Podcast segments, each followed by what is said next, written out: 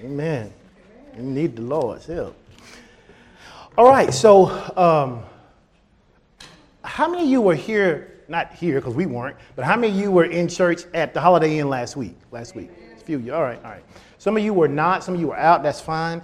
Uh, we also have a lot of people, at least a dozen people, uh, families have called and said they were out today um, for various things, mainly the holidays and traveling different things. So, uh, and I'm glad to hear that because if I didn't know better, I would think that uh, last week just, you know, made folk decide they weren't going to come back. Listen, um, t- today is going to be one of those days where we're still in the foundation part of this teaching. I'm teaching this lesson called Living uh, in the balance of grace and favor, or grace and faith. Uh, we, we, I'm reading a thing about Joseph Prince's uh, living in favor, but favor comes when you get balance between grace and faith.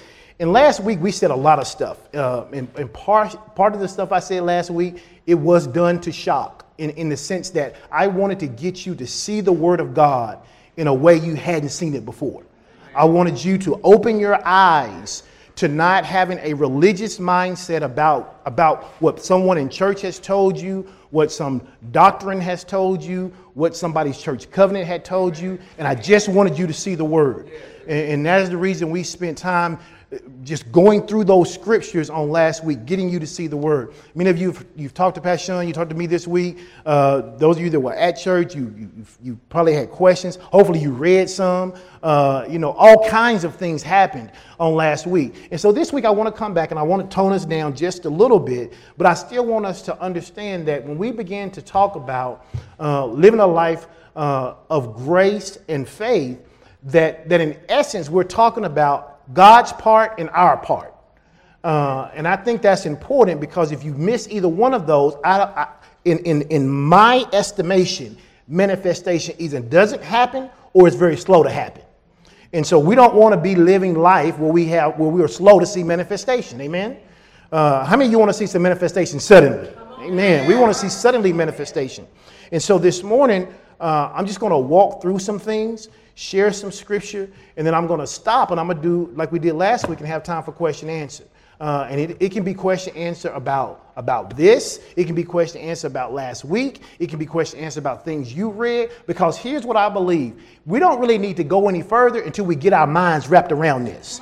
If you don't get your mind wrapped around what Jesus has done, everything else is just an activity. It's just an activity. Coming to church is just an activity. Praying is just an activity. Sowing seeds is just an activity. Believing God God's just an activity. Laying on hands is just everything becomes an activity if you don't already know what God has done. And there's a difference in knowing something intellectually and knowing something in your heart. Because a lot of people can intellectually tell you things, but if you look at their life, they're not doing any of it. It's, it's like when you, when, when you ask your kids and you say, hey, you know, you need to take out the trash. And they say, I know. No, you don't. Because if you knew, you would have done it. And so when, when we're talking about this, don't be like, oh, yeah, I knew that. Yeah, I already got the revelation of that. Oh, yeah, I understand that. Oh, yeah. Because if your life doesn't line up with the word in every area, you ain't got it all yet. And, and you, and, you know, and that's what the Bible tells us to not despise repetitive teaching. You need to hear the same thing over and over and over again. Just because you've heard it once or twice or, or even five times, sometimes a dozen times, doesn't mean it's been internalized for you so that you can walk it out. Amen? And so I want to begin by, by I want to begin in Romans chapter 1. Romans chapter 1 is where we started last week. Uh, and I'm going to go ahead and throw a couple things out there so that we can go ahead and start the discourse. Um, the first thing I'm going to say is that sin does not stop the power of God from working in your life. Okay? Let's throw that one out there. Sin does not stop the power of God from working in your life. The next thing I'll say is this God is not tripping about your sin. Okay? Oh, yeah, yeah, I know. God is not tripping about your sin. The third thing I'll say is sin no matter how egregious you can come up with, will not send you to hell. Sin will not send you to hell. Sin doesn't cause you to spend your life in hell. The only thing that stops you from receiving eternal life is not believing in Jesus. Now, now, now, now, religion can tell you what they want to. They can put all of these other things around you, but I'm going to show you again today, even in a different place than we looked last week, that that is just not true. It's just not true. The problem is, I don't even remember what they were. Number one, I mean, I'm just talking. But number one, sin doesn't sin doesn't stop the power. Because remember last week we talked about the power of God. We said the power of God is what the there you go, grace of God. So so so sin doesn't stop God doesn't stop God's grace. We also said that sin won't send you to hell, right? Was that three or two? What was number two? God, number two, God is not tripping about your sin. Okay? God's not tripping about your sin. What happens is we, cre- we, we as human beings have created a, an, an environment that is so sin conscious that we spend all of our time focused on what we shouldn't be doing or the mistakes that we have made. We have absolutely no time to comprehend all God has done. Right. And when you don't have time to comprehend all that God has done, then when you're praying, you're not even praying from a place of it's already done. You're praying hoping God's going to do it. And I can't stress to you enough how that is such a wrong position. And I'm going to show you this, and we're going to talk about this. To, you know, again, I don't know how long we're going to do this, but we're going to do it till we get it. Amen. Amen. So, Romans chapter 1, verse 16. We don't have the screen today, so you'll have to uh, go old school. You got to get your Bible or your phone uh, or something where you can actually look this up. Now, before I begin, let me ask this question. Anybody in here have a New Living Translation with them? Anybody happen to have a New Living Translation with them? Because if so, I might need your help. You got a New Living? Okay, I might need your help later on. There's a couple of scriptures that we're going to talk about that we need to see in the New Living Translation. Anybody here got an Amplified Bible? Okay, Pastor, I got amplify, so I may need your help. And the reason I do that is because there are sometimes when you read things in the Word, you need to look at them several places so that you get a clear understanding of what's being said. And if you're not, uh, you know, a pro with King James, sometimes King James just don't really give you all the emphasis that needs to be there. But I'm going to start in King James, reading Romans chapter 1. I'm going to start in verse 15. I'm going to read to verse 17. It says, So as much as is in me, I am ready to preach the gospel. Now, last week we talked about this word gospel. It doesn't appear very many times in the New Testament. We said the word gospel literally means what? Nearly too good to be true news. So he's saying, I am ready to tell you something that is nearly too good to even be true.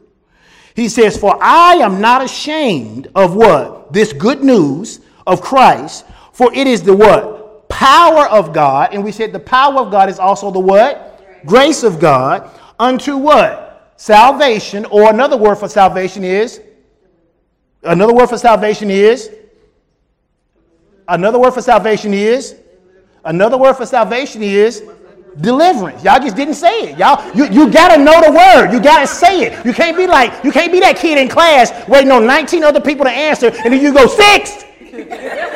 you gotta know. The power of God is the grace of God. It is the power of God unto us for salvation or deliverance. Because we can't, we can't just think salvation going to heaven, okay? You're to spend a whole lot of years here on the earth, hopefully, before you leave this place. You want to be saved while you're here, you want to be delivered while you're here.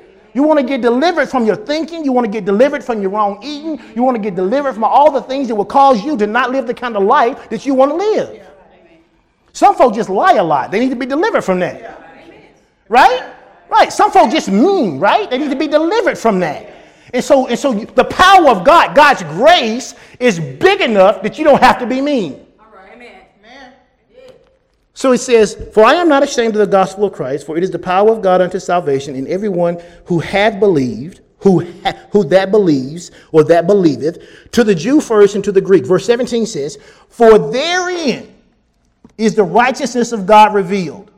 From how? Faith to faith. For it is written, the just is going to live how? By faith. Now, notice we're talking about two things the power of God, which is the grace of God, and we're talking about faith.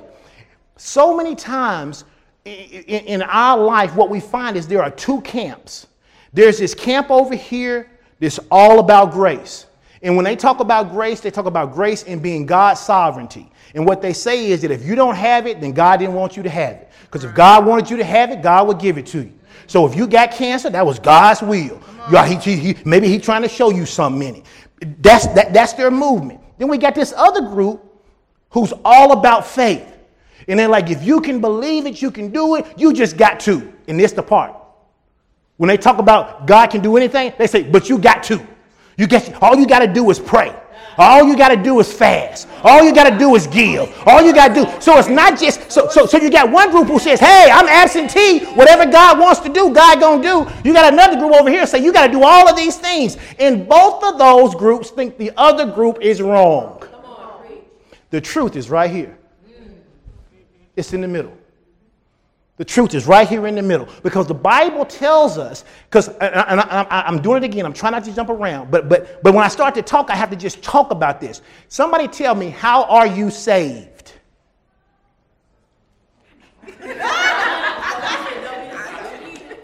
you know how you get that kid to always answer questions and they can't go up and the teacher go.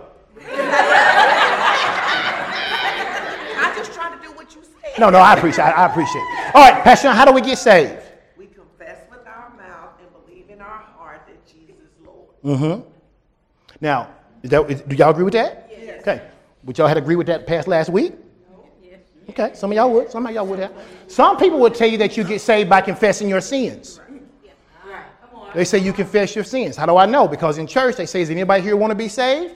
You better free. They, we raise our hand. They say, "Oh, come on down here." Yeah, yeah. And you come down there, and what do they do with you? They, they, uh, and even, even, even in, the non in a non-charismatic way, there, there are churches who invite people down, and what do they do? They pray with you. What do, they, what do we call it? What do, they, what do we typically call what they pray? Prayer, Prayer salvation. But what are we praying for? Forgiveness of sin. Forgiveness of sin. But why are we praying for forgiveness of sin? Because why? That's what they told us to do. That's what they told you to do. But every time you look in the Word, when they ask somebody about being saved, what they say to them? Believe. So I say, well, Pastor, why does that make a difference? Why does that make a difference? I'm gonna show you why it makes a difference. It makes a difference because if you in, if you begin a relationship the wrong way, you stay in the relationship the wrong way. If, if, if you start a relationship with a lie, it, it's going to be a lie until you fix it. Come on.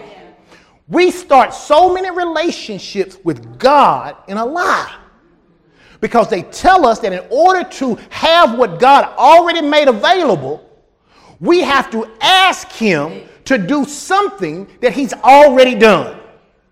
And the truth of the matter is, that's not what the Word says. So let me digress and let me go back. I'm going to go back to my notes. I'm going to read for a minute and then, and then we're going to look at some things. Let me just say this the balance of grace and faith is as important. Uh, foundation, it's, it's as an important foundational truth. Whether you are consciously aware of it or not, you deal with this on a daily basis. The body of Christ is basically divided into two camps. I just explained that. Those who emphasize grace, which is God's part, and those who emphasize faith, which is our part. One group preaches that everything is totally up to God, the other group preaches that everything is totally up to us. Both contend that the other group is totally wrong. On a personal level, we may phrase this issue in many different ways, but it all comes down to the question what part is God's responsibility and what part is my responsibility? Or what must I do? The Bible clearly teaches a balance between grace, God's part, and faith, our part. And today, as I'm asking you to open up your heart and your mind to receive this word, I believe that the Lord has some life changing truths that He's going to share with us. I noticed that we can become so familiar with a text or a passage that literally when we read it, we miss what it says because we read it so often. In fact, I want you to get your Bible, I want you to look at something. Look at Ephesians chapter 2, verse 8 and 9. Now, you may not recognize Ephesians 2, 8, 9 just off the top of your head, but when you see it, you will recognize it. It's one of those scriptures we have read so many times that I think we miss a lot of the truth in it. I also understand that you can look at something one way, get revelation, and every time you look at it, it's never the same. And I think sometimes if you read Ephesians 2 8 through 9, with a sin conscious state it's very different than if you read it with a righteousness conscious state. Say this say, I am, I am the, righteousness of God, righteousness of God created in Christ Jesus. created in Christ Jesus. Okay? It says, it says Ephesians 2 8 through 9.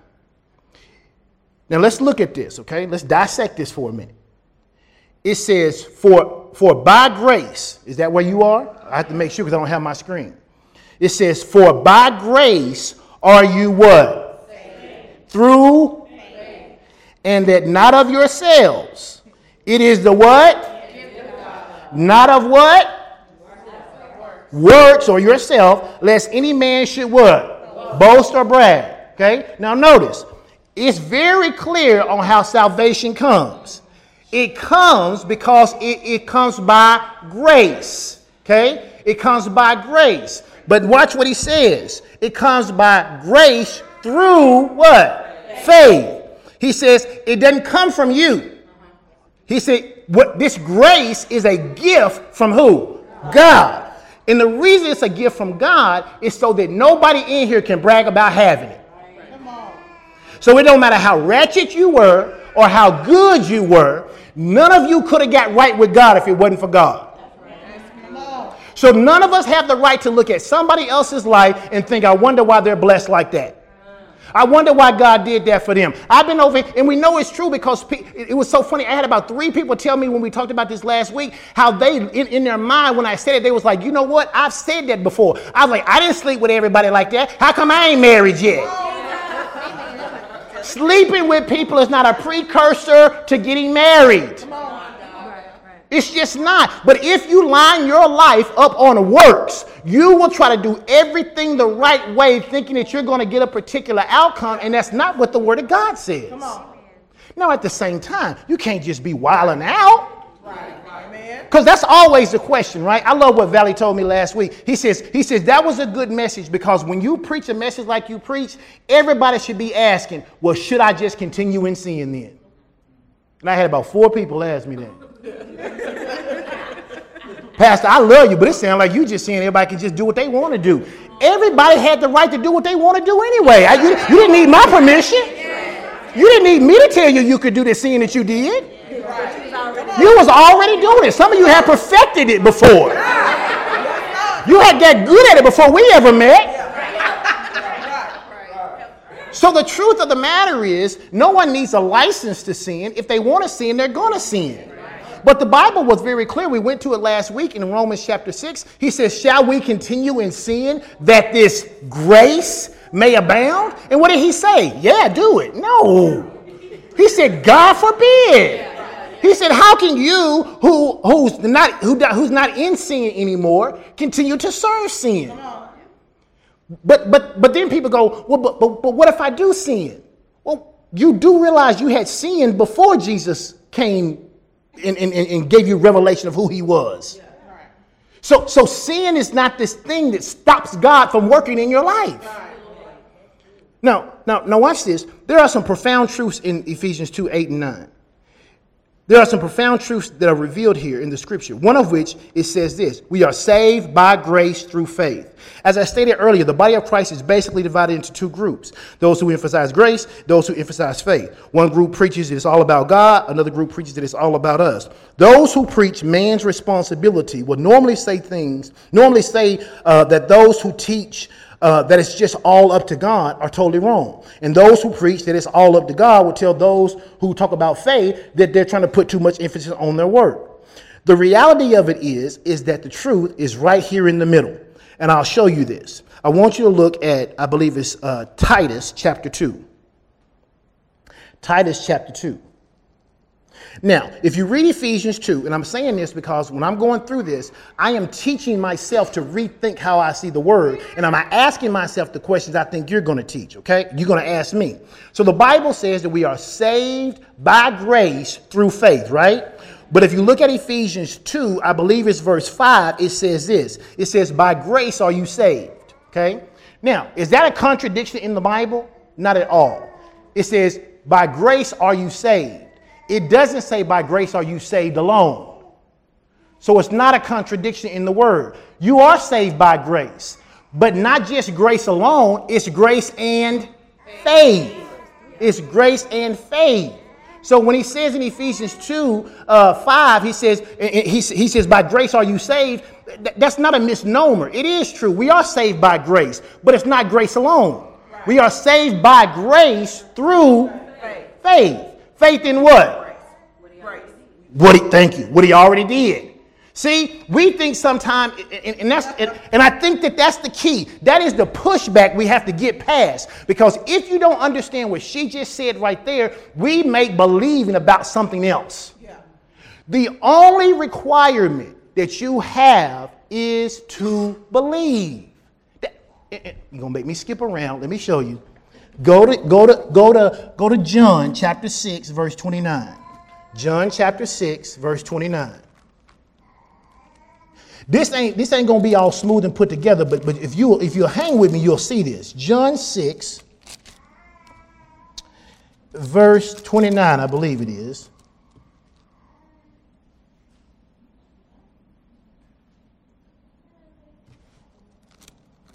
Uh, John 6, hold on. I think it's verse 29. All right, let's, let's go back up just a little bit. Let's go to verse 20, John 6, 26, okay? Just for context. It says, Jesus answered them and said, Verily, verily. Now, when, see, when you see verily, verily, you know that means for real, for real. Y'all know that, right? I love, verily, verily, one of my best things in the Bible. Jesus, like, look now, for real, for real. so Jesus answered and said, Look, for real, for real, I say unto you, you seek me not because you saw the miracles, but because you did eat of the loaves and you were filled. He says, Labor not for the meat which perishes, but for the meat which endureth unto everlasting life, which the Son of Man shall give unto you. For him hath God the Father sealed. Now, we, now if you got a, one of them good Bibles, what color is this ink? Red. So who talking? Jesus. Jesus. So Jesus hadn't ascended yet, right? So Jesus is talking, but he hadn't ascended yet. So when you read scripture, you have to keep that in mind. So when he says to them, the Son of Man shall give you, he was saying he's going to give you. But when you and I are in our life right now, he's not going to give us. We already have. And what happens is people read the Bible and they forget that there are certain things that they read that Jesus was saying prior to his ascension. Now, verse 28, he says, Then then said they unto him, they now, now because I, and I love questions. They say, What shall we do that we might work the works of God? Now, now, now notice, Jesus just performed all these miracles, right? He just, I mean, he just he just fed people, he did all these things. And he's talking to his disciples. He said, Look, y'all, this, this whole crowd, you and this whole crowd, y'all didn't come because of who I am. Y'all came because all the miracles I did. How do we know that's true? Because that first thing they ask him is what? How can we do them things you did? How do we get to do the work like you did? And look what Jesus tells them in verse 29. Jesus answered and said unto them, This is the work of God. Y'all read the last part out loud.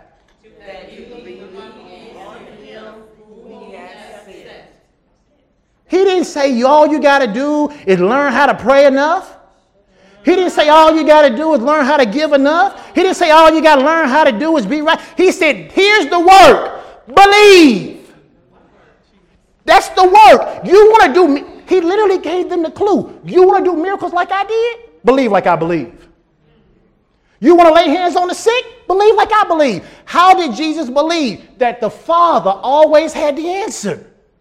How do we know that? Because when he got ready to feed the 5,000, the Bible says that he took the little fish and the little bread, and what was the first thing he did? He, he what, before he broke it, what did he, the Bible say he did? He gave thanks and looked up to heaven. Then he break it. And I believe the whole, I don't think he looked down. In, in my sanctified imagination, I believe he looked up the whole time and just kept breaking. How, how, do I know? Because if you get your eyes off of the person, then you start looking at what's natural. And he knew that naturally he didn't have enough to feed everybody, so he just kept his eyes toward heaven because he knew that he could never not look to the Father and not receive everything that he needed. How do I know? Because Peter did the same oh, thing. Oh. How do I know? He said, he said, Lord, if it be you, bid me to come. He said, well, come, Peter. And the Bible says he kept his eyes on the Lord. Well, the sea was still doing everything it was doing before. But the Bible says that the wind grabbed his attention. And the moment he looked at the wind, he began to sink.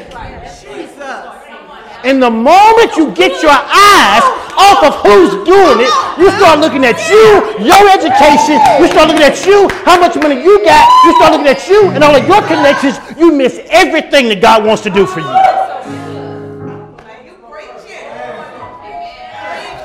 But we go to church and they teach us to think about what we do.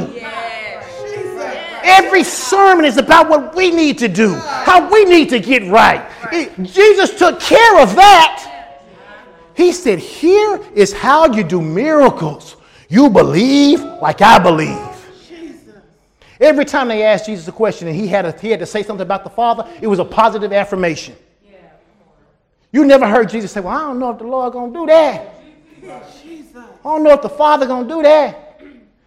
Everything Jesus believed, he believed because the Father had told him he could do it. And so he didn't have any doubt. That's why when they came to kill Jesus, Jesus said, Look, no man takes my life. He said, Now I may lay it down, but no man can take my life. Why? Because God had already given him an assignment about what was going to be with his life.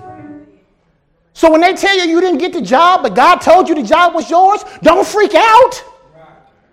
Come on. When God told you He had a special person for you, and, and I know you've been alone for a little while, don't freak out. Why? Because as long as you keep your focus on heaven, Yeah. as long as you keep looking to the Father, everything in your life is going to work out. And it can't be based on what you do. Amen? Now, let me go back to my point here. Because I was talking about Ephesians 2 5. All right, here we go. Titus. Titus 2 and 11. You got it? Hmm? Well, let's get there. Titus 2 and 11. Listen, God has done so much for us by grace. But for us to receive what He has done, there must first be a positive response on our part. Now, somebody said, Well, Pastor, is that works? No, it's not works. What works is you doing something, trying to get God to do something. That's different than doing something because God's done something. Right. It's the difference in trying not to lose a basketball game and playing to win a basketball game. Right. You ask any athlete, there's a very different mentality in those two. Right. You see a team that's up by 20 and a team start making a run and they get nervous. Uh, They start running their offense. They start doing all the stuff that got them to where they were. Now they're just trying to hold on. Some of us feel like we're just trying to hold on. We're just trying to make it to Jesus come back. Listen, that's not the life he designed for us. If Jesus don't come back for another hundred years, your next hundred years ought to be awesome. Yeah. There has to be a combination of both grace and faith to get manifestation. You aren't saved by grace alone. There must be faith, but your faith cannot be based on what you can do to get God to move. It cannot be based on what you can do. See, somebody, I had a conversation last week and somebody said, Well, if that's true, Pastor Edwin, why do you tithe? Let me tell you why I tithe. I tithe because tithing reminds me every time I give that my God has plenty more to give me. It's a if, if, if you are not a giver, whether you talk about tithe or regular giving or offering or whatever, the only reason a person doesn't give, even if it's to other people, even if it's helping somebody, even if it's letting somebody borrow your, people always say, y'all let everybody borrow your car. Listen, they, you know how many cars they make a day? If somebody tear that car up, God will give me another one. Because the same God who got me the first one is the same God who will give me the next one. You only don't give when you have a shortage mentality. And you only have a shortage mentality because you don't know how big your God is. Now I shut down that whole thing because it's not about whether you tithe because the Old Testament said or the New Testament said. The question becomes, I don't tithe because there's some religious law that says I have to. I give because it's my expression of love. In the same way that I give to my kids, I give to people in my family, I give to people who I know. That's why when I go out to eat with people, unless it's just a whole bunch of y'all, I, I, if I go out to eat with people, I typically pick up the bill. Why? Because my thing is, I pick up the bill because I know that God has plenty more to give me. I ain't scared of no hundred dollar, no hundred, two hundred dollar bill. Come on. Now the reality of it is, if you think, well, I ain't got that much money, I can't be spending that. Wait a minute, what do you say about your God though? I'm not trying to down anybody. I'm trying to get you to have the internal discourse to say, wait a minute, maybe there really is another reason why I do what I do. Maybe I really don't believe as much as I say I believe. Because if I believed as much as I say I believe, I would have to have a different behavior. I'm not trying to tell you you got to change today. The quickest way to change is to begin to engage yourself with questions. Yeah. Yeah, yeah. Why don't I do why don't I do X? If I say I believe that God, listen, we talk about going to a place that's got streets made out of gold. But you grovel over 10%? It's not about whether or not the law says it, you have to do it or not. The question becomes why are you so concerned that if you give, you won't have enough? And the reality of it, as much as people don't want to face the fact, it's because you haven't seen God as having enough to give you. It's just true. You can say, well, my budget don't allow it. Then you live by your budget, not by God. I can't tell you the number of times the Lord has told my wife I had to clean out our savings account. And I always preface this I ain't asking for you to clean out your savings account. But I can't tell you the times that the Lord has said to my wife and I, take what you have in your savings account and do X with it. The first few times he did that, I had some what we call choke level issues. she was much more willing to do it. I was not because I was like, if I do that, then what if I need something for my kids? What if I need something for my family? And then I justified it by saying that a man takes care of his family. That would be a stupid thing to do. God wouldn't ask me to do something stupid. The reality of it is, is I didn't trust God to give me back what I was going to give. And that's just the truth. I didn't trust him enough. And everybody in their life will have something that you're going to have to reach choke level about. What are you going to allow God to be God for? What are you going to say? You know what, God? I can't do nothing with this. It's all on you. Your word says you've already provided, so I render it all to you. I remember the first time we gave $5,000. The first time we ever gave $5,000. I, I, am sure it wasn't, but it felt like my heart was beating so hard that my chest was like, like, like on cartoons, it was like boom, boom, boom, boom. I was terrified because it took a while to save up that much money back then. And so the reality is now we're going to give this away. But at some time, you just got to trust God. At some time, you just got to throw your life down and say, okay, God, it's all on you. If, and then that's when we develop this mentality if God don't help us, we're going to fail anyway. If God, if literally, if God don't help, because watch this, you can have ten thousand dollars, you can have a hundred thousand, you can have a million dollars saved in the bank, but need a million and one. but need a million and one. And if you need a million and one, you just as broke as if you didn't have nothing. And God was like, listen, you got to understand, you're never going to have enough to do what I've called you to do. So at some point, I'm trying to do it down here at 5,000. But at some point, you're just going to have to trust me. Because if you don't ever believe me for 5000 how are you going to build a $5 million building? And the reality of it is, is all of us got something in our lives we got to trust God with. Amen? Y'all at Titus 2.11 now? You should be there by now. Titus 2.11, here's what it says. For the grace of God that bringeth salvation. I, I need you to see this. You got Titus 2.11? I want y'all to read this with me. Ready? Read. For the grace of God that bringeth salvation. It what? Before that, it hath. It hath. So, so this grace we're talking about didn't appear when you said, Lord, I want to be saved. It was already available. It had already appeared. The grace for deliverance existed before you had the problem. I'm preaching on this side of the room. The grace for deliverance appeared before you ever had the problem. There is no problem that you will ever have that grace doesn't already have a solution for. It already has, it already hath appeared. That is the reason people ask me sometimes. They say, Why is it that you can just quit a job and get another one? Why is it that you'll just say you don't like that job and you just say, no, you get another one? Because every job I ever want, ever, have already appeared. I, I, I, I, tell you where this got solidified for me. Years ago, I wanted to work from home. And when I wanted to work from home, there was not a job that allowed me as an educator to work from home. And so I began to pray. And at that time, we was like living like this radical state. We was just like, what the word said, that's what we gonna do. And I said, okay, God, I want a job that pays me over $100,000 a year. I don't want to have to go into the office every single day. And I want a job where I get to have some travel, but I don't have to be gone all the time.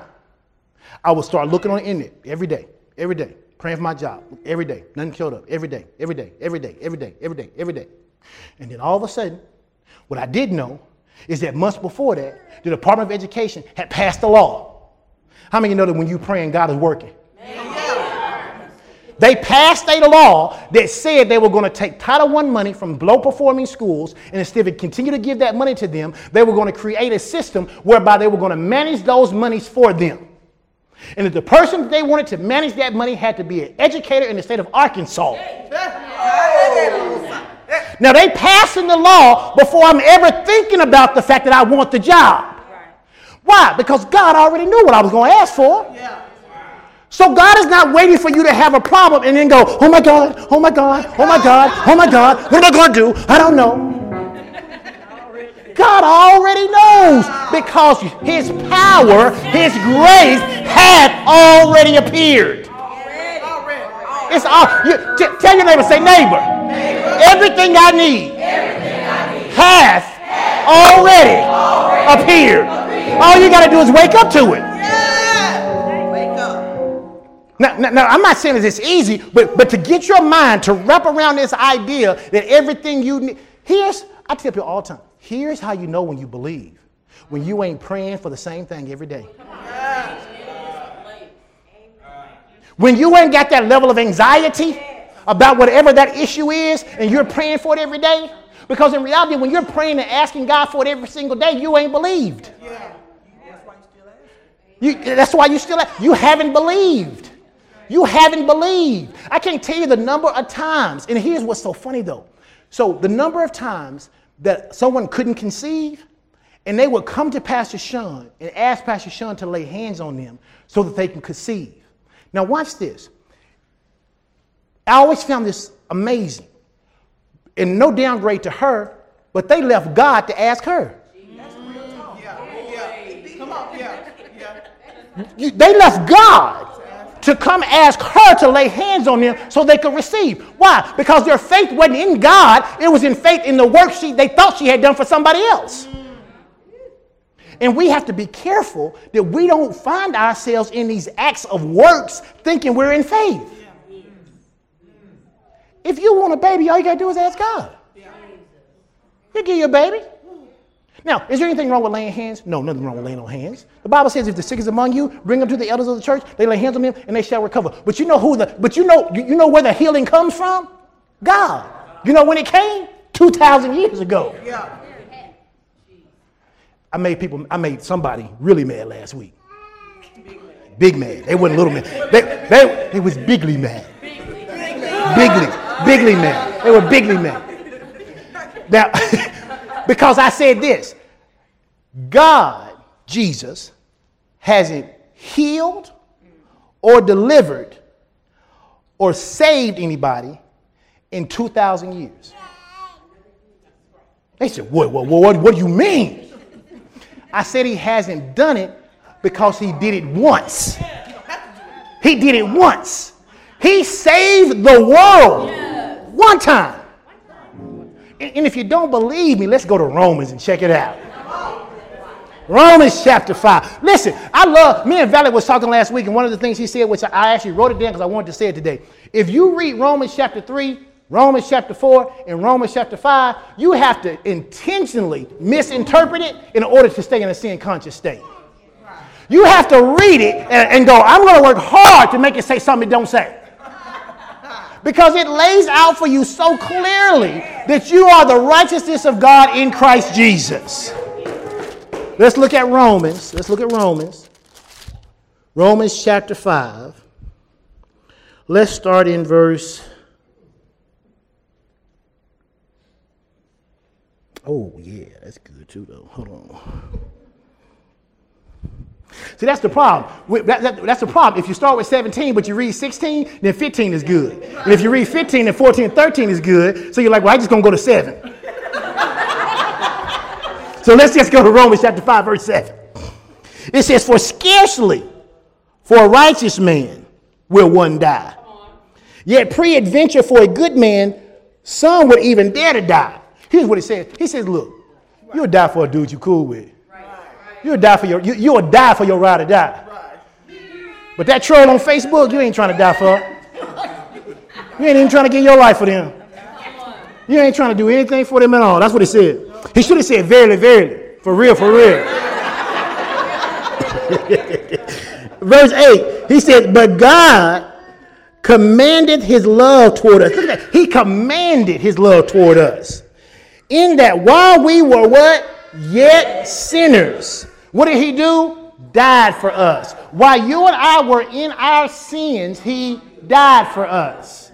Now, when, when, when you read this, the problem is sometimes is we take this letter that was written to the Roman church, we extrapolate it to mean for us. He's writing to them. He's saying, while you were in your sins, Christ died for you. Okay? He's trying to because because this is this is a church he's writing this to. He said, You guys are acting like Christ didn't die for you. You're acting like sin is still an issue. Sin is not an issue because now we're post Christ. There is no sin issue post Christ. Before, there was a sin issue, it had dominion over you. It says, but now that Christ has come and did away with sin, sin no longer has dominion over you. It's why whenever the Bible always talks about sin after Christ's ascension, it talks about sin being like something. Not that it is, it's like something. The Bible says the devil is, because used to be, he, he had a lot of power. But now the Bible says he is like a roaring lion. Not that he is, but he is like one. He's pretending to be one because he realizes that he's not one anymore, not when it comes to God's word. So then he says this. Let's just go to verse 17. We could read all that, but let's go to verse 17. It says, For if by one man's offense, watch this, who was the one man who offended? Adam. Who was the one man that offended? Adam. Adam. Say, Adam, Adam. was the offense. It says, So if by one man's offense death reigned by one, much more they which receive abundance of what? Grace and the gift of righteousness shall reign how? In life. He says, All right, sin showed up because of Adam. And because sin showed up because of Adam, because we were all after the similitude of Adam, then we had sin like Adam had. Now, just think about this for a minute. If Nitra had an issue, and Nitra's issue caused all of us to have the same issue, and then Nitra got healed of that issue, then the issue that used to affect her, that only affected me because of her, when she gets healed from the issue, I get healed from the issue. So, so he, you want to know how to break a generational curse? Teach them that the generational curse doesn't exist for them anymore.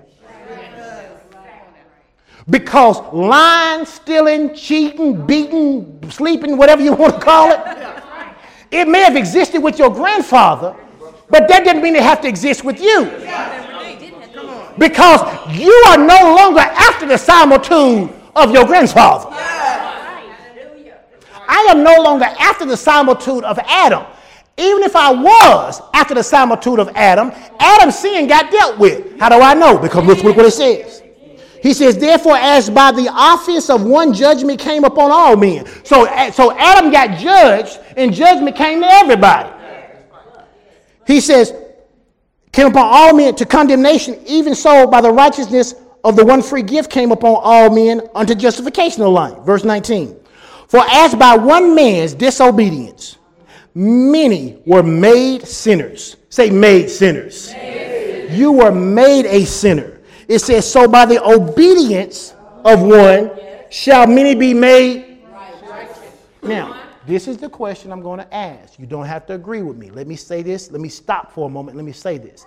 I function as the pastor of Fellowship of Champions Church International. That does not mean I am a dictator. That does not mean that you can't have free thought. It does not mean that you have to agree with me on every single thing. In fact, I actually like the discourse. I like the pushback. I like the conversation. But I'm going to ask you a question. Can you tell me, based on what you read, when this salvation to all men and all this righteousness, when did it come?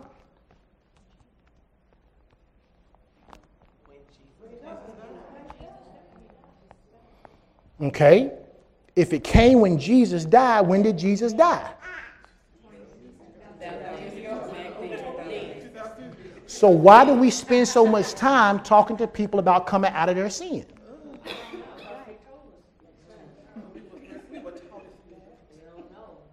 Now, now, I'm not now. Now, me and Pastor Sean have been talking the whole time doing praise and worship. Whole service. Whole service. We've been talking. Okay. What I said earlier really threw some people, and that's cool. And I'm able, I'm, I'm able to come back and go, okay, maybe I didn't get all that right. But when I read the Bible and I keep going through this, and I'm reading Romans, I'm reading Titus, I'm reading Acts. In fact, let's go to Acts real quick before I say this. Acts 16. Let's look at Acts 16. Because I don't know about you, maybe because I grew up Church of God in Christ, but what I know is sin was a big deal. Okay? It was a big enough deal that every week they had us to come up there and repent for it. And they used to and they used to stand up there and they would say, I know there's about six young men in here who have been fornicating on this week. And I'm to give you an opportunity to come to the altar and get that thing right before I start calling out names. Now, if you ain't never been in a service like that and been a fornicator,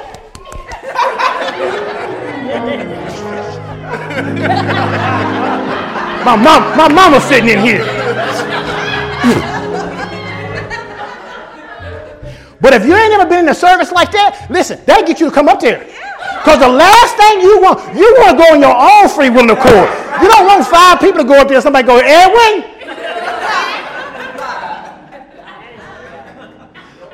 But that wasn't done to say, hey, you don't have to, you, you don't have, you can be free from fornication. That was done to say, if you don't get this sin issue dealt with, you're gonna go to hell. Because they always backed it up with this scripture right here. Without holiness, no man what my COGIC folk? Chris, no man shall see the Lord. Without holiness, no. And what they meant was that if you don't live a perfect life, you ain't gonna see God. So I decided early on, if I'm gonna go to hell, I'm gonna go to hell in a limo. I ain't going. I, I, I ain't going. I ain't going to hell in no Volkswagen. If, if, if I can't do right, I might as well go in style. But that's not what we ought to be teaching young people. We ought not be teaching young people that. We shouldn't be teaching young people that. We should be getting them to understand listen, you may have a struggle with this or with that, but God has already done away with your sin issue. And if you get to know God in a deeper way, you won't even have those desires anymore. What I say, Acts? Acts 16. Let's go to verse 29. I ain't even there yet. Let's, y'all go there though. Acts 16. I still ain't preaching my notes yet. We'll get there one week. Acts 16. Now, now in verse 24, you know the story. This is the story of Paul and Silas when they were in jail, right? Now I want you to notice something because in Acts, this is after the ascension. Okay? This is not pre-ascension, this is post-ascension. Christ is gone. He's sitting at the right hand of the Father. All those things they told us. He went to hell, stayed there three days, took the keys from the devil, kicked him in the gut, came back, gave the keys, gave us all power in his hand. yeah, all that stuff they told us. It's true. Here's what it says, verse 24. It says, Who having received such a charge, he thrust them into the inner prison and made them feet, made their feet fast in stocks. It says, and at midnight, and then you got to preach it real good. At midnight and at midnight, At midnight, Paul and Silas prayed and sang praises unto God, and the prisoners heard them. It says, And suddenly there was a great earthquake, so that the foundation of the prison was shaken, and immediately all the doors were open, and everyone's bands were loosed. It says, And the keeper of the prison, awakening out of his sleep and seeing the prison's door open, he drew out his sword, and he would have killed himself, supposing that the prisoners had been fled. That's important because he understood that if the prisoners got away, that meant it was his responsibility. He was going to die. But, this, but notice verse 28. It says, But Paul cried with a loud voice, saying, Do thyself no harm, for we are all here. Verse 29 says, Then he called for a light and sprang in and came trembling, and he fell down, talking about the jailer, before Paul and Silas. Verse 30, it says, And brought them and brought them out and said, Notice what he said to him. He said, Sirs, watch this. What must I do to what? He says, What must I do? They didn't say repent of your sins. They didn't say ask the Lord to forgive you for all that you have done in your past. They didn't say, you know what, you just need to just cry out to the Lord. They didn't say you gotta you gotta receive the baptism of the Holy Ghost. Mama want a Kawasaki. You gotta say it over and over and over and over. That's not what they said. They didn't do any of that. None of that. What did they say? Look at the next verse. What did it say?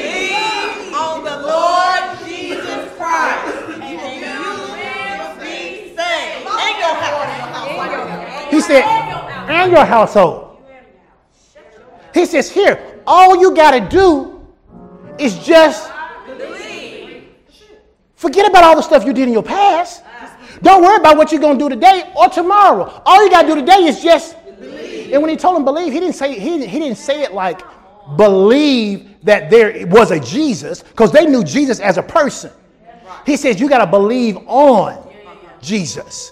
What does that mean? He says all you got to do is believe what we've been preaching which is that Christ came and died for every single person. And then all you got to do to receive this deliverance, to receive this salvation, to be in this kingdom of light, all you got to do is believe. But we don't tell people that. And we don't tell people that because if you don't tell people about their sins, you can't control them. But I'm submitting to you that you don't need to be controlled when you're in love.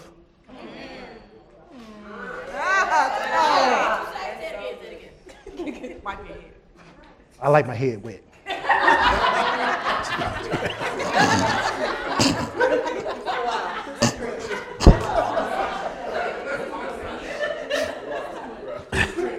okay, okay, okay. okay, okay. Listen, you don't have to be, you don't have to control people if you teach them to be in love with God. That's the truth. When you love a person, you don't always have to have somebody in your ear saying, Don't hurt them. Don't hurt them. Don't do that to them. Come on. When you love a person, the last thing on your mind is hurting them. So if you fall in love with God, the last thing to be on your mind is doing anything that would disappoint you. And, and watch this. In a real relationship, when you love somebody and you hurt them or they hurt you, you forgive them. So you might miss it. You might mess up. You might blow it. But God ain't throwing you away. And how do I know God ain't going to throw you away? Because when they were asking God, when, they were, when the disciples were asking Jesus about forgiveness, what did he say? He said, Forgive them how many times? A day. Seven times. 70 a day. Seven times. Now, watch this. And when you study it out, he actually told them to forgive them seven times 70 per day per incident. So, not just 70 times 70 per day for a totality of all their mess ups. That means as many mess ups as they can do, they can do that particular mess up seven times 70 that day. So, so, so when you get that, yeah, because most of us like, dude, you got two times, you out. And I'm good. Oh That's it. You got twice and you're done. The reality of it is, if we can get our mind wrapped around that, then you never have any fear about God throwing you away. Again, it's, it's not this idea that we're that I'm advocating sin. That it's like, yo, I can just do whatever I want to do. It don't even matter. That- if that is your mentality, you haven't fallen in love yet. You haven't fallen in love yet. But if you fall in love with God, if you fall in love with the Father, there is no, there is nothing you want to do to harm him. There's just nothing you want to do. Amen? So he says, What shall I do to be saved? And he says to them, He says, All you have to do is believe. He says, All you have to do is believe. Let's look at 1 Timothy. 1 Timothy 4:10. Now, this one I think I'm gonna need somebody's New Living Translation for. 1 Timothy 1 Timothy 4:10. Somebody said, but why is this important? It's important because if you don't have the right mindset, you can't build the right life. You know, you can't, you can't build a, a house of a certain size unless the foundation is appropriate. I'm trying to get you to build a big life. I need you to have a big foundation. 1 Timothy 4 and 10. 1 Timothy chapter 4 verse number 10. It says, in the King James, it says, For therefore we both labor and suffer reproach, because we trust in the living God, who is the Savior of all men, especially of those that believe. Now, who got the New Living Translation? Okay, one of y'all read that, please. This is why we work hard and continue to struggle, for our hope is in the living God, who is the Savior of all people, and particularly of all believers. Now, let's wrestle with that last part. He is the Savior of what? All, All people. What? all people, And then what's the next thing say? particularly of all believers. Okay, so what does that mean? Because if he's the Savior of all people, that's it, right? Why does it say particularly those who believe? You come on, y'all English people, y'all know. Until you believe you can't get what he already did. Okay? He's, he's the savior of everybody. He's so so notice, he's the savior of everybody already. Okay? That's the grace. He says, particularly though, for those who Believe. because they've activated their Faith to get the grace. and so if I have faith. so if I have my so faith is my part, grace is his part. Together they bring manifestation of my deliverance. Yeah. Oh, that's good. He's the see. You're already healed.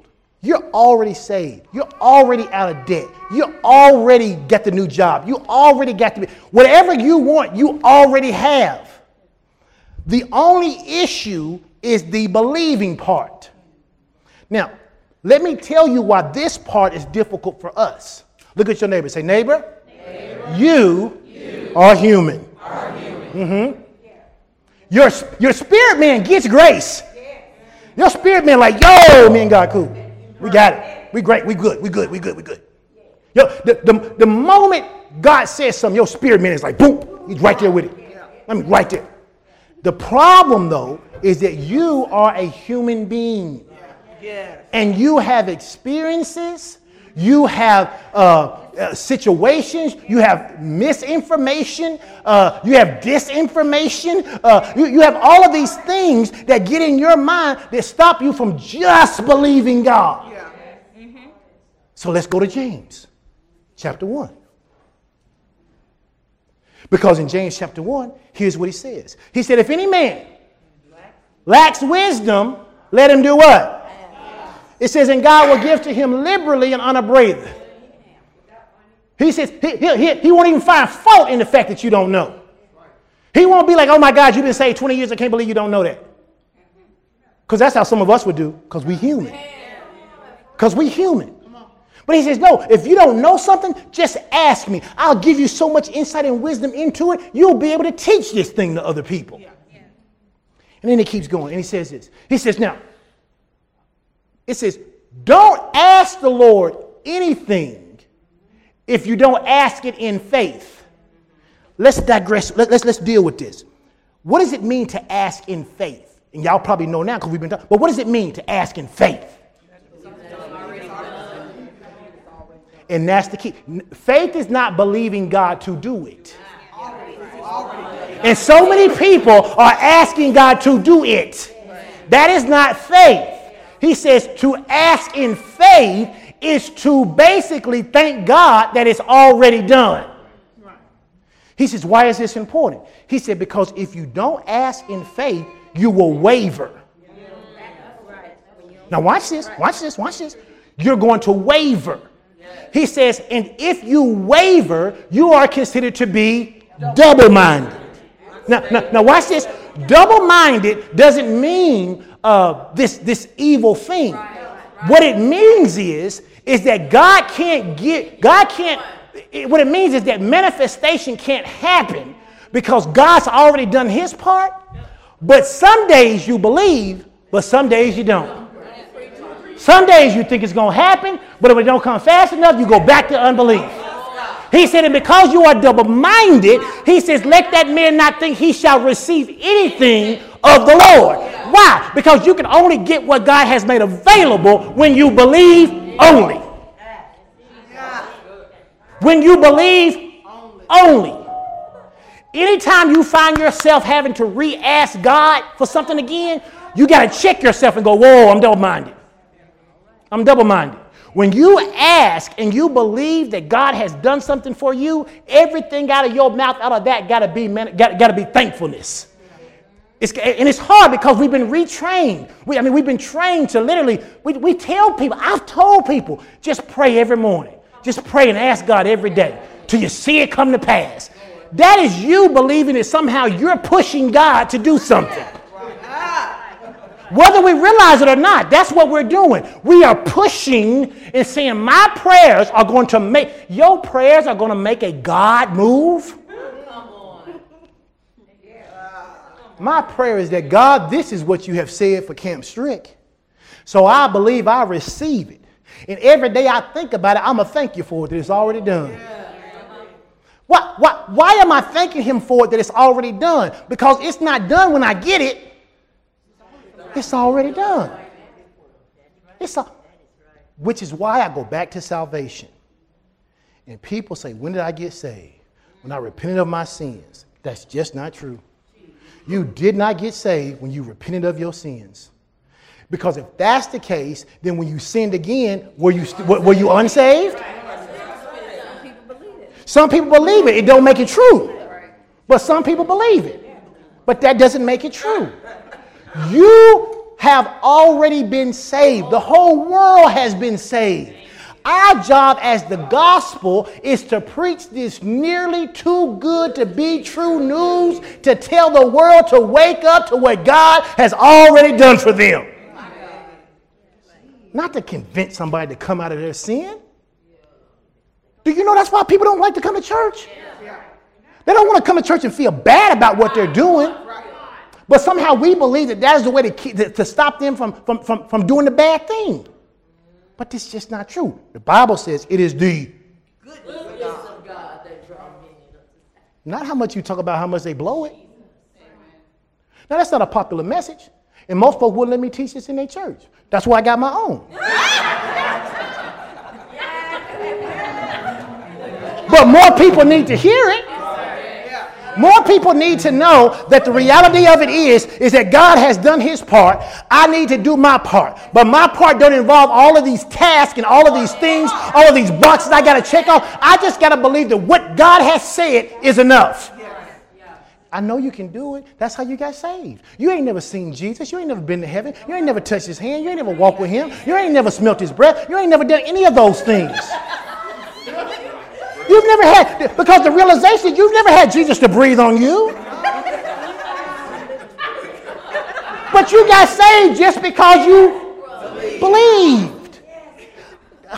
You just believed. You just said, I believe that God, by the power of the Holy Ghost, went and impregnated this 14 year old girl laid up on her, not have sex, and she became pregnant with the whole. Even Joseph wasn't sure about it. He was like, yo, if you say so, but I got to put you away so they don't kill me. And then this baby she had grew up and lived in this earth for 33 and a half years, and never once did he sin. And then because he went to the cross, He died on a cross as was prophesied thousands of years before he ever showed up. And then people say, well, that book was written by a man. I want to see the man who got that right. Right. Because I got some lotto numbers I need.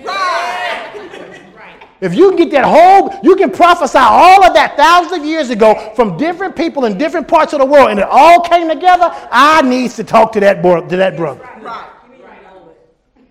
And then we believe that. And then we say, okay, and now he goes to hell and he defeats this devil that we've never seen. Now we've seen some devils. we've seen some of them around. But but we haven't seen this one they talk about. And he goes to hell and he defeats him in hell. And he comes back and he gives the key of life to us. And now he's sitting at the right hand of the Father. And you believe that. You believe that. You're staking your life, your, your, your afterlife on that. And I am too. So if I can believe that, I can believe he can pay my house off. I can believe that I can make my car note. I can believe he can get me into the right school. I can believe that he can give me a scholarship. I believe he can give me a job. I believe he can connect me with the right spouse. I believe he can tell me what city I'm supposed to be in. I can believe what career I'm supposed to be in. I can believe God for anything if I can believe that. And I think that's what we got to get people to understand that if we can do all of that, we have to be able to believe God. Now, you remember in, in, in, Corinthians chapter 12, you don't have to go there, but remember there was a story of Paul. And Paul said that was, I don't, we, we don't know what it was, whether it was a person, whether it was a thing, an affliction, whatever, but it said that Paul had this thorn in his flesh. Y'all remember that story? The Bible says Paul asked the Lord what? Three times to remove it. On the third time after they didn't get removed, what did Paul say? His grace is. That's all I need. There are times in your life that you are going through stuff. Sometimes you just need to say, you know what? God's grace is sufficient. Now, God's grace is sufficient doesn't mean, well, you know what? I'm just not going to worry about it. God's grace is His power. And it's a what? It's what? It's enough to remove, it's enough to remove it. That was the revelation that Paul got that we don't talk about. He kept asking God to remove whatever this thing was. And God could have removed it. But had he removed it, Paul wouldn't have understood in his natural body how powerful God's grace is. Listen, I don't care what you're going through. I'm going to end with this. I don't care what you're going through. I don't care how difficult it is. I don't care how hard it is. I don't care what life challenge has thrown at you. Nothing is too hard for God. Nothing is greater than His grace. His grace is available to get you out of any situation you find yourself in. Any situation you find yourself in, God's grace is big enough to get you out of it. I had, I had so many things I wanted to share, but one of the things that, that, that I, I, want to go back to, and I, I just want to, I want you to see this. When we talk about faith being, being your part,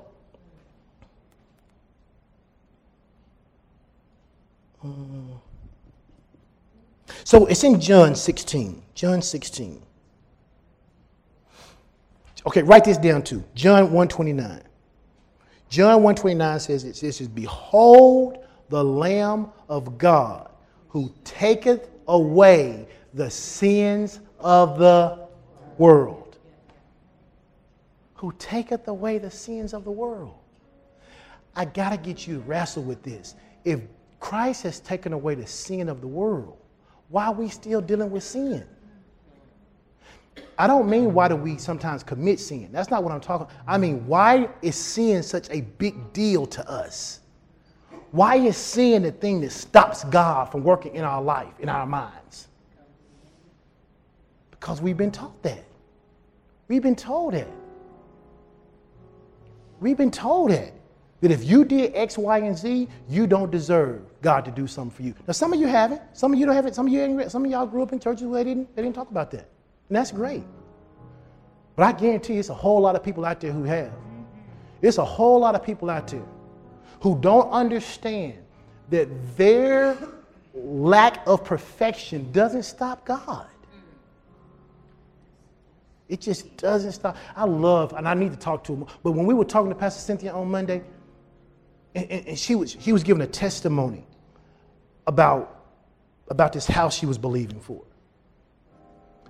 and, and basically, um, you know, like she said, her house has been paid off. I mean, but, but she wants her mother to come live with her, and so they're looking for a bigger house. And she, it's a particular house that she wanted. And she said she literally started praying because she had, she had looked at hundreds of houses. And she said she had done so many open houses, she was sick of doing open houses. So she started praying, Lord, there's a house out there that's my house and somebody's living in it. And I need them to move out of my house. Now, now, now, now, some of them go, oh my gosh. But you know how the story went, don't you? You already know. She found this perfect house. It just went on the market. She found it, called her realtor, went and looked at the house. She asked the people, she said, Now, this is a beautiful home. It's, it's, it's, it's lovely. Look, y'all just redid, updated everything. He said, I know. He said, we spent whatever amount of money she said, we, we spent redoing this and, and we put this in and we did that and we changed these out and, and did all, all those were things she wanted in her house. He said, and then my wife came in one day and said, you know what? I don't want this. We need to move. We need to move. And that would be good if the story ended there, but it didn't because she said what happened was is that when because you know when you go to closing, uh, you got to do all these different things. And as pastors, banks are really kind of they don't they don't understand how all that works. They want to know as a pastor how you know how much you're gonna get paid next year. Because if your because if your pay come based on, the, on what comes into the organization, how do we know the organization ain't gonna have a good year and you ain't gonna be able to pay for this? It's not like a job, right? So she's explaining to them, she's talking to them, she's saying to them, this is what I'm not to do. Now, now, now she's telling the people, this is what I'm not to do. Not, oh my God, if, if I don't get this house, I don't know what I'm going to do. I done spent so much time looking for this house. She's telling them what she's not going to do. And she said the people was like, well, if you ain't going to do that, you ain't going to get this house. She's like, well, I guess I won't get this house because the Lord told me it was mine. So if I don't get it, they ain't going to sell it. So ain't nobody going to else. I'm not going to panic because ain't nobody going to get what's mine. I could have got out the car and shouted. Because what you understand is, is that when you believe God, it doesn't matter what anybody else says, because what's yours, nobody else can get. In fact, what's yours, they can't give away. They can try to give it away, and the people they give it to won't even want it. They'll give it back. There was a job one time that was mine. I didn't get hired for the job. They gave somebody else a job. She quit in three months. They called me. I told them, y'all could have done away with this three months ago and just gave me the job. You can't give away what's yours. Nobody can give away your stuff. And so she said she, she was talking to the realtor people and they found out that her mother was going to live with her. And she said, unbeknownst to her, they called her mother and was like, you know, give us your information, tax and stuff, blah, blah, blah. And her mother did it and gave all the tax. They said, oh, yeah, you can get in the house free and clear. She said, no, because that's not how God told me to get in the house. And, oh, sometimes, and sometimes for us, we go routes that God doesn't want us to go. Just to get what we think, just, just to get what we think God has said. She said, God told me this was my house. He said, This is how I'm going to get it. Grace is his part. Faith is my part. I'm going to keep believing what he said. And if it don't come the way he said, I don't want it. Y'all know she's going to closing, right? Right. Yeah, she's going to close. That's her house. And it gave me so much. It, it was like, man, so many times when it when I, when I asked God for something, like saying, "Okay, God, this is what you said," and then it didn't quite work out that way. I have to admit, in my heart, I've been willing to take the compromise. Because in my mind, it was better to get some of what God said. I'm just talking about me. It was, it was better enough to get some of what God said than to miss out on everything God said. But how do you miss out on what God said? You take your eyes off what He said. Otherwise, you can't miss out on what God said. And that's the thing that was like a light bulb went on the last couple of months. I can't miss out on what God said if I keep looking at God. Peter could have walked all the way across that water. He could have walked all the way across that water. He'd have never sunk. Jesus could still be feeding people. All he had to do is just keep breaking it off. Where do we keep our eyes? Where do we keep our eyes focused? Where are we? Are we looking to our jobs? Are we looking to this economy? Are we looking to our own self to be able to do it? Or are we just trusting God? It's not an indictment. That's the great thing. That's the great thing about this church. We are. We say it all the time. We're on a journey. What together? So I'm grappling with this too because if anybody knows, this is difficult for a type A person to get. Because a type A person wants to plan this out. I want to plan out how God gonna bless me. I want to know what day it's gonna come. Is it gonna be in the evening or in the, or in the morning? So I can put something else on my calendar so I, I'm full. You're gonna come, Jesus. But, but you're right. There, there, is, there, is, there is some benefit to having a free spirit. Because a free spirit says, you know what, I'm just going to believe God. And I believe that's why God put us together. It's why there are people in your life who rub you the wrong way. That don't mean you got to cut them all out your life. Because sometimes folk need to rub you the, the wrong way. Because in rubbing you, I'm not saying you rub me the wrong way. I just thought about that. I no, no, I really wasn't. But I thought about that as I was preaching that. People was like, mm, and I was like, oh yeah, that's not what I meant. But you need people to challenge you. You need people to say, you know what, I love you, but I don't know that you really believe in God. What do you mean I ain't believe? And, and look, people gonna get indignant. You don't know. And here's here's here's what happens. Watch this. You say, well, I don't really know if you believe in God. What do you mean you don't know if I believe in God? I be praying. I be ah. So you've just revealed your heart about what believing God is for you. Because the first thing you start doing is to list all the things that you've done. And that's what we got to break away from. That's what we got to break away from. I believe we can do it. It may, it may take some uncomfortable conversations. I ain't saying I got it all right. I'm studying every day. Every time I'm reading the word, I'm like, wait a minute, that looks different than when I saw it before. Because cause, cause when they start talking about Jesus saving everybody, I'm like, wait a minute now. What about the Buddhist? You die for the Buddhist too? You die for the Muslim? For the Hare Krishna? You die for all of them? What, what, what you, you, you made grace available to them? And that's why Nasir, you probably don't know him. I mean, Nasir Siddiki, Pastor Nasir Siddiki was a Muslim. He, had, he tells this amazing testimony about how he had boils all over his body and that they would ooze. And the nurses would have to come in every hour or so to wipe uh, the pulse from his boils. And that he was literally almost about to die.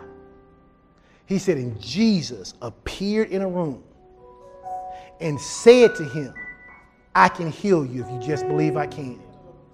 He said he was in such pain. He's a Muslim. He said he was in such pain. He didn't care who showed up who promised he could heal him. That's his testimony. He said, If you can heal me, I believe. He said, Heal me, Jesus. He said he went to sleep, and the next morning he woke up, every boil was off his body.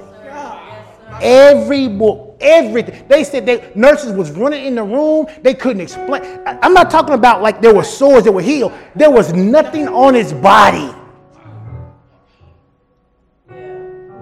Why? Because if you can get it in your heart that you just believe, manifestation will take place.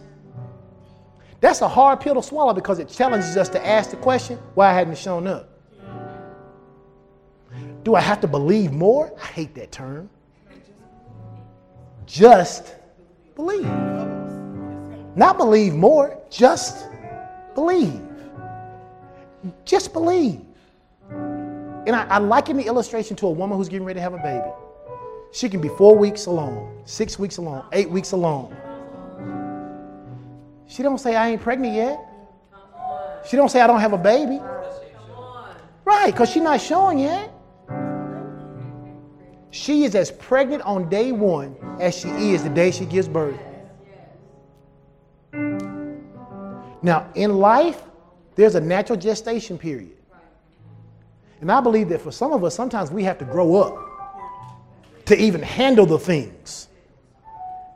Because we used to say this all the time Lord, don't take me anywhere my character can't keep me. And the last thing you want to be doing is praying to be the chief financial officer and you got a thieving problem.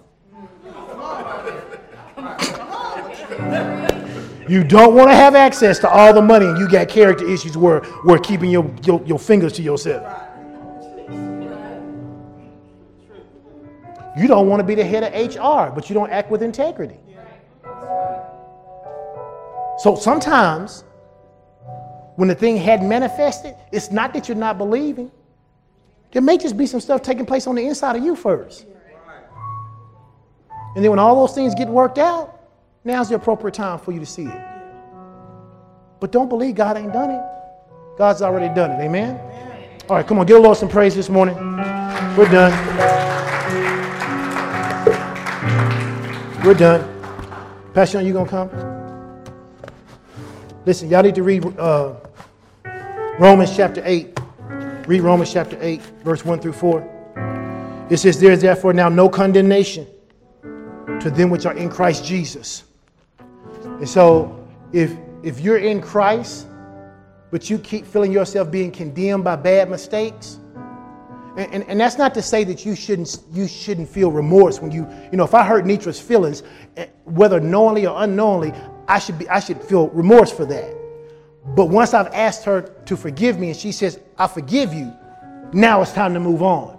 You can't keep living in those pasts because if you do, now you're living under condemnation. And it says, There therefore now is no condemnation to those that are in Christ. So if you're in Christ and you're having these issues, you got to really ask yourself, why are you still feeling that way? Why are you still dealing with that? Do you believe God